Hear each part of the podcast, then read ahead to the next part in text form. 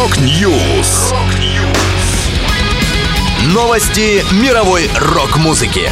Rock News. У микрофона Макс Малков. В этом выпуске вышел сольник Уда Диркшнайдера, новый альбом группы Sinner. Крематорий сменил скрипача. Далее подробности.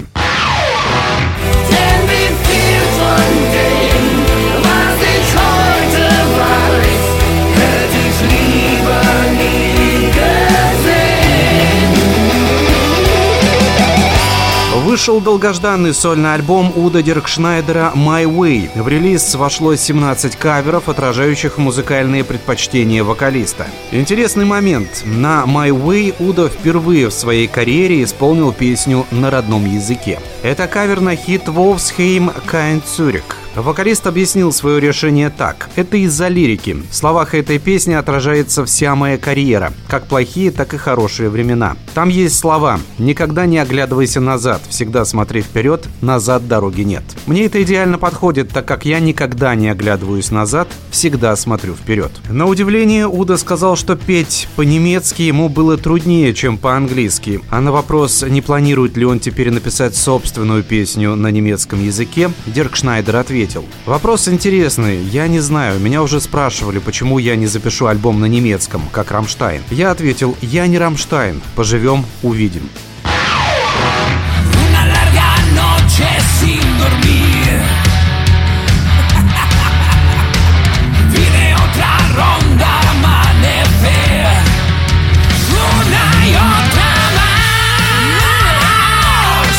Немецкий хард-рок квартет Sinner выпустит новый студийный альбом Brotherhood 15 июля. Басист и вокалист Мэтт Синнер комментирует название альбома так. «Наша группа связана крепкой дружбой. Без этой дружбы Синнер бы просто не существовали. Мы созданы быть вместе, и этот альбом призван выразить это». В записи Brotherhood приняли участие приглашенные гости. Среди них Дэйв Ингрэм из Benediction, Эрик Мартинсон, Eclipse, Лиза Лиза Мюллер, Марк Безил, Ральф Шиперс из Primal Fear, Ронни Ромеро и многие другие. Напомню, предыдущий альбом Sinner «Санта Муэрта» вышел в сентябре 2019 года. Гостевое участие в его записи приняли вокалисты Ронни Ромеро и Рики Уорвик.